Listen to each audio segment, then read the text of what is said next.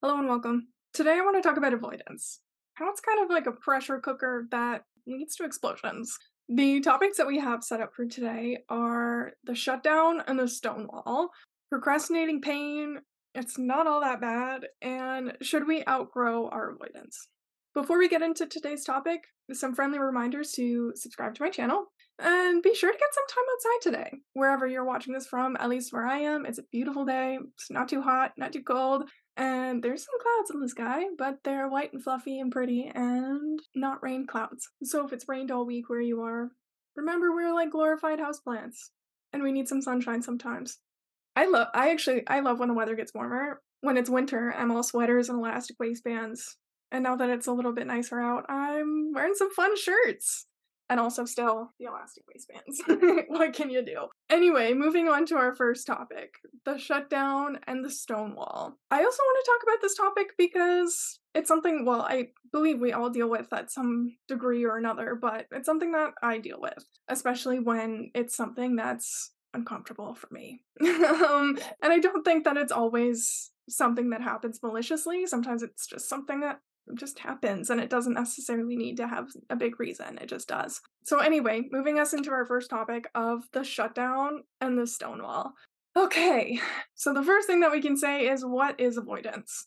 Avoidance is difficulty expressing vulnerability due to fear of judgment or rejection.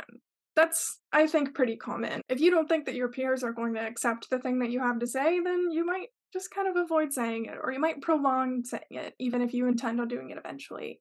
Now, I want to talk about the consequences a little bit of this. The consequences being, first of all, with other people's perception. So, this topic is about shutting down or stonewalling people. If you're not sure what stonewalling is, that's like icing people out. That's the silent treatment, or treating people like they just don't exist because you have difficulty explaining your emotions. That is not good. That is not healthy whatsoever. And shutting down is honestly, it looks the same, but it's not the same. Shutting down is having difficulty describing your emotions because you either lack the emotional intelligence or you lack the emotional language to be able to label your feelings. Now, I shut down sometimes. When I'm experiencing big feelings, it can be difficult for me to label them and explain them, and I just kind of feel like there's no possible way the other person can understand how I'm feeling exactly in this moment. So for me, this means that I take a lot of time to process things. And really, the difference in shutting down versus stonewalling, in my opinion, is whether or not you actually ignore the person. So when I shut down emotionally around a problem, I shut down around that problem, not around the person. So if they want to ask me how my day is or if they have something else to talk about that's like important information for them to share, then I will I will listen to them and I will respond I will respond to the best of my ability. But shutting down means I kind of get like tunnel vision and I can't really break away from the problem that I'm experiencing. It's difficult to talk about it until I've processed it. Not difficult to talk to the person, but difficult to dissect that problem the problem with either shutting down or stonewalling is other people's perception. They can feel isolated or iced out, and they have no control over the access that they have to you, and they deeply, deeply require a release of tension. I've had people stonewall me and shut me out, and it's tense. You feel like you're walking on eggshells, and the biggest time that this happens is either in a romantic relationship or when you're living with somebody. It can be very, very challenging. It's not a fun feeling to be on the receiving end of somebody who stonewalls or shuts down. This can actually also come from your necessity. Sometimes you need this processing space. Potentially, you feel like it's unsafe to share, or potentially, you came from a place growing up where it was unsafe to share, and this is just a habit that you've carried forward. As I said, you're unable to process and name your feelings in the moment, and you may require some processing time before or during big talks. Shutting down is different than stonewalling. Stonewalling is a defense mechanism, otherwise known as the silent treatment that intentionally blocks communication with someone in order to feel in control of an argument or an outcome. Not responding, looking through them, complete ice. This is sometimes followed by completely ignoring the original problem and just trying to go back to the way that things were before you had this disagreement and never ever actually dissecting what just happened.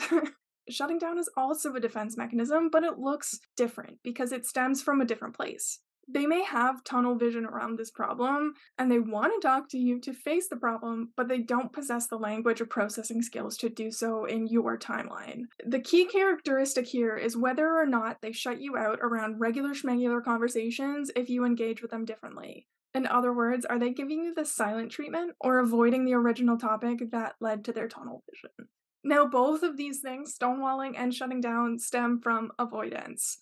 The problem with avoidance in relationships is it leads to misunderstanding. You may be shutting down, but your partner feels stonewalled. Or someone may be stonewalling and their partner doesn't know what they possibly did to deserve such treatment, in which case a stonewaller succeeds in their original goal to protect their vulnerability, but their partner will continue to put them in a vulnerable state until they draw that line. Avoidance comes in many forms, some laced with malice and others from a place of necessity, but ultimately it delays healthy communication and flourishing relationships. And ultimately, we want flourishing relationships. So for me, this means I like to have my processing time. I like to, if there's a disagreement or a problem, I like to take space. But I also like to have a time limit on that space so that I'm not making somebody feel like I'm just ignoring the problem and I will never ever talk to them about that problem. I have to make sure that they're aware that we will talk about this by tomorrow morning, or we will talk about this within the next week, depending on what it is. But yeah, I don't like to be the person who shuts down, but it happens. I can't necessarily help it. All I can do is practice facing things head on. Moving on to our next topic of procrastinating pain. Change and avoidance is born from the idea that both options suck, which option sucks less. For example, if your avoidance causes you to stack up bills every month and you realize the stress of the bank calling you is worse than going without your instant gratification impulse purchases, then you'll give up your impulse purchases and become better with your money. This happens because you decided the bank calling you sucks. Nobody likes when the bank calls, in which case, the consequence for avoiding the problem becomes worse than the consequence for changing. I hope that makes sense. For me, the process of working through avoidance looks like if I want to do something I know will help me grow, then I have to give up X. And then I go through how does my whole identity change when I don't have X? Then I will debate with myself about why I feel the need to attach my identity to anything external, and then I'll fall down the rabbit hole of existentialism, of the ephemerality of things, and of the material world.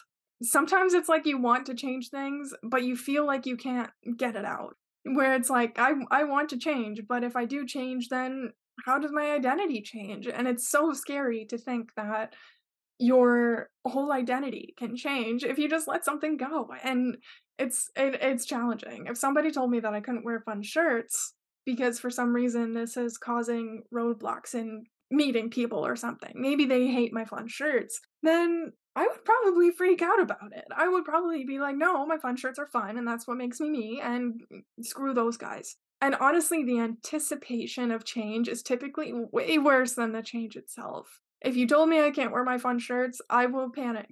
But if I started getting used to boring shirts and I was wearing boring shirts all the time, I won't. And I would get used to it. I would get over it. And it doesn't have to be this whole big thing.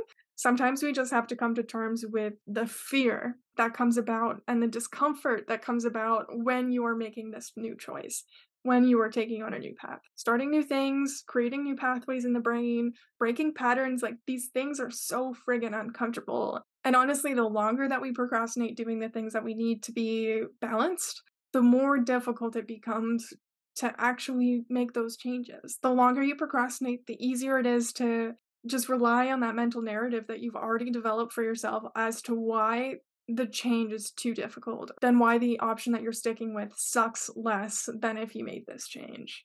For me, this lies in if you've heard the phrase, you can't teach an old dog new tricks.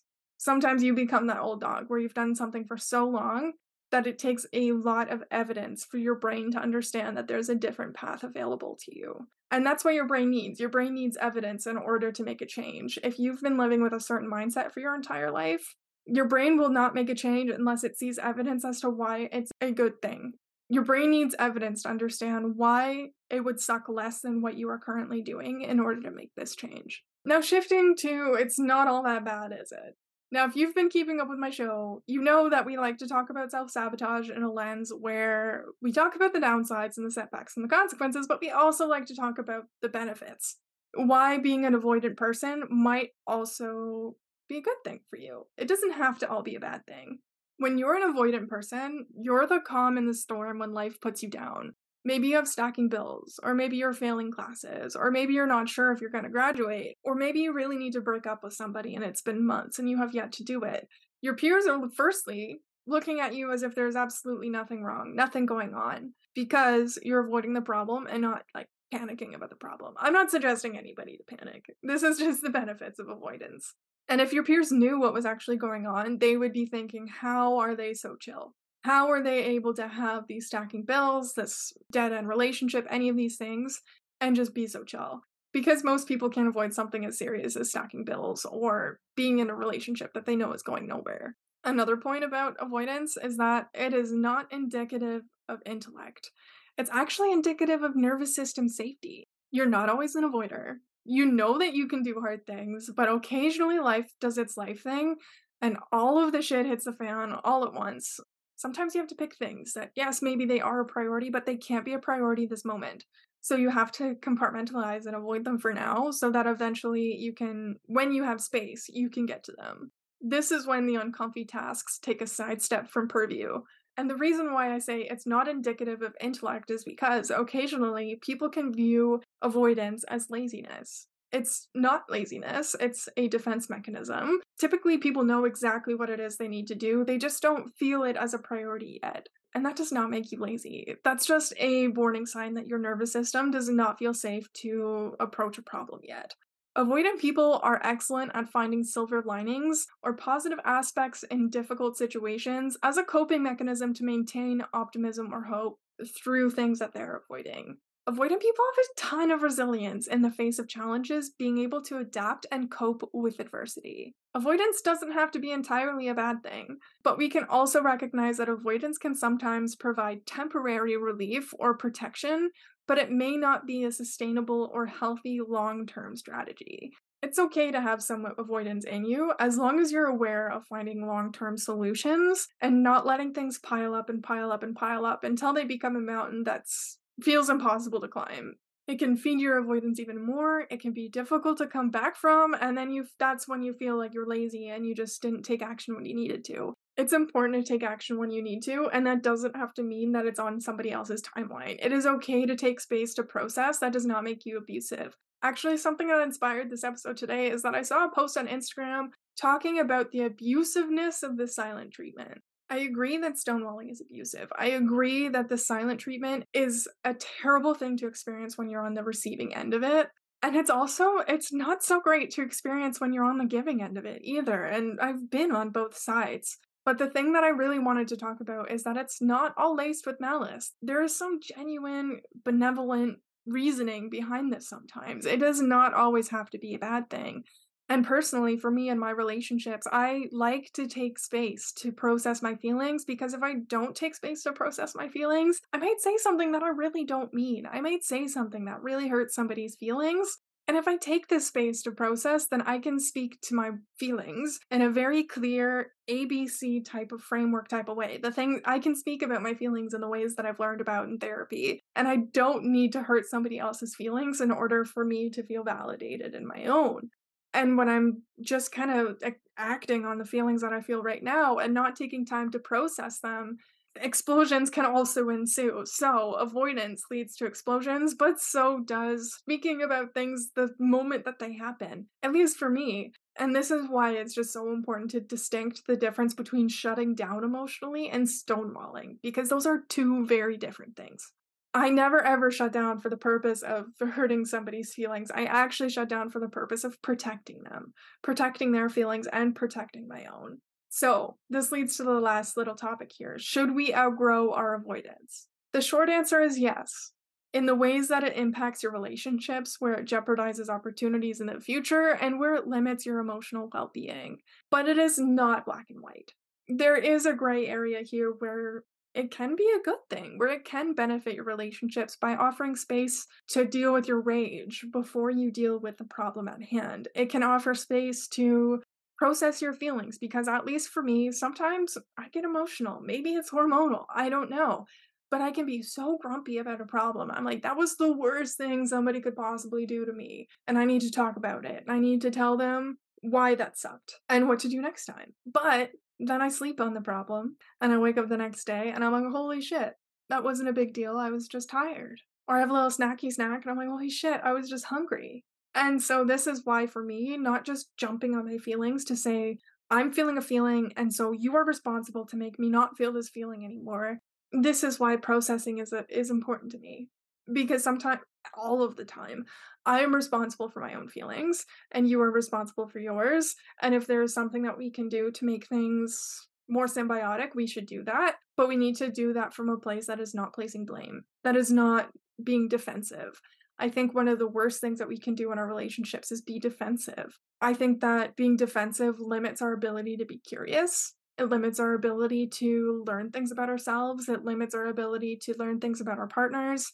Being defensive is also shutting down, but it's a more verbal shutdown. My version of shutting down is going quiet. Somebody else shuts down by lashing out. And I don't want to lash out if I don't process my feelings, I will lash out. So it's important for me to take space. And I've learned that time and time again that if I don't take space, lash outs happen.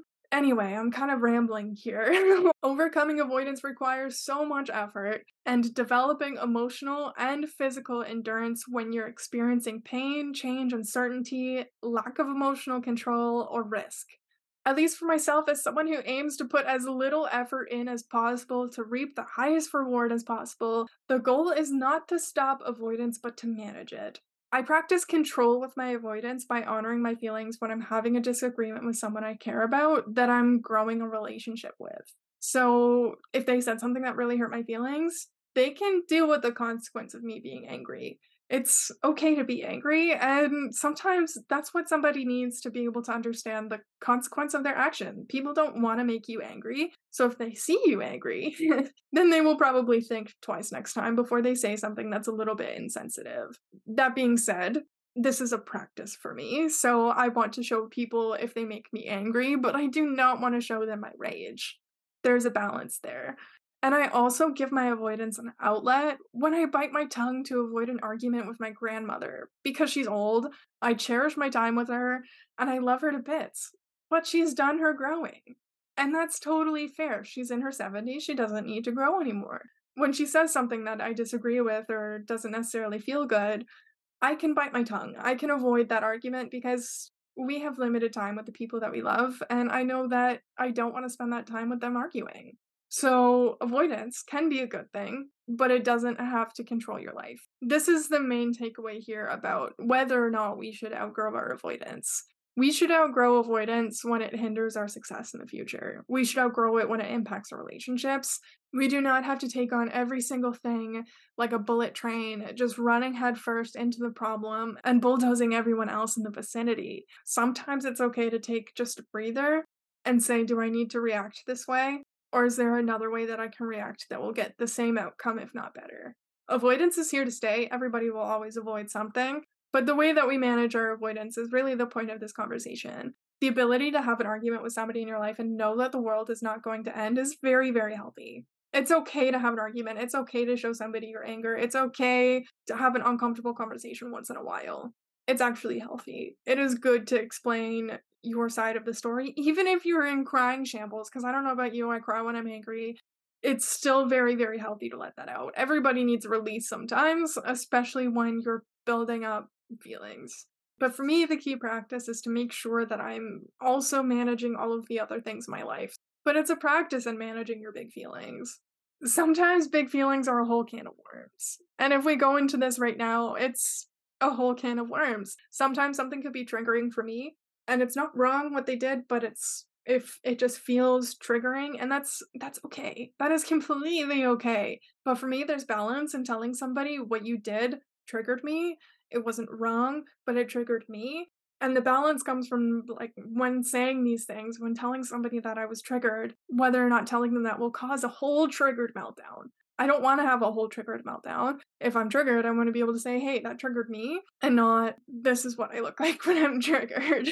And maybe honestly that that's still a practice in honoring my own vulnerability and allowing myself to let down those walls of what it's like when I'm triggered in front of somebody else, but it doesn't need to happen all of the time. Sometimes it's a very simple, calm conversation of why something was a trigger for you. And it doesn't need to be a whole conversation about the whole history behind the fact that that was a trigger. I hope that makes sense. Now, this episode is coming to a close. We talked about the difference between shutting down and the silent treatment. We talked about how shutting down is procrastinating pain or discomfort. We also talked about some of the benefits of avoidance and how it's not always a bad thing. And we left off with the question Should we outgrow our avoidance?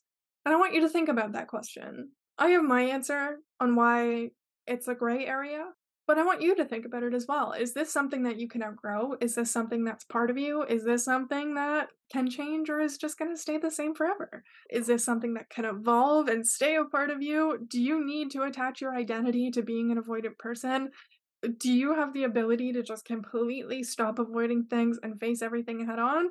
I don't know the answer to these questions. You know the answer to these questions, at least for yourself. So, thank you so much for being here with me. Thank you for listening. Thank you for subscribing. Thank you for liking this video. I will catch you next time. Thank you so much for being here with me, and I hope you enjoyed today's topic. Please share your feedback with me on any of my social channels and remember to subscribe.